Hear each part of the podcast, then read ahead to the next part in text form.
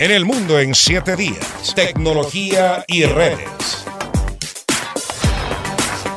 Alia 250 es un vehículo volador para el servicio de taxi. Recientemente completó con éxito su primer viaje, transportando seis pasajeros desde el aeropuerto de Westchester en New York, el objetivo de las empresas fabricantes es el obtener las certificaciones de las autoridades aéreas para crear alrededor de 20 taxis voladores para el transporte de pasajeros y de carga. Daniel Ocaña nos cuenta.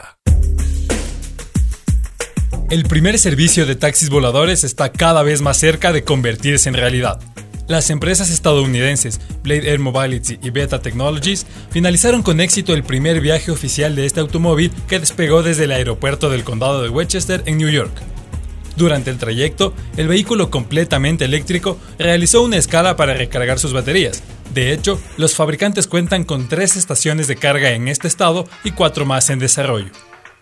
El avión Alia 250 eVTOL, luego de realizar un primer viaje acompañado de una aeronave para grabar su funcionamiento, completó un nuevo paseo en solitario para comprobar su perfil de bajo ruido. El vehículo generó una décima parte de los niveles de ruido de un helicóptero común y tuvo un alcance de 400 km por hora. Ahora, los fabricantes esperan obtener la certificación de las autoridades aéreas para 2024 aspiran que esto se logre antes de lo esperado, ya que pilotos de la Fuerza Aérea de Estados Unidos han pilotado con éxito estos productos. Ambas empresas han firmado varios contratos con operadores comerciales para construir otros 20 taxis eléctricos que serán destinados al transporte de pasajeros y de carga.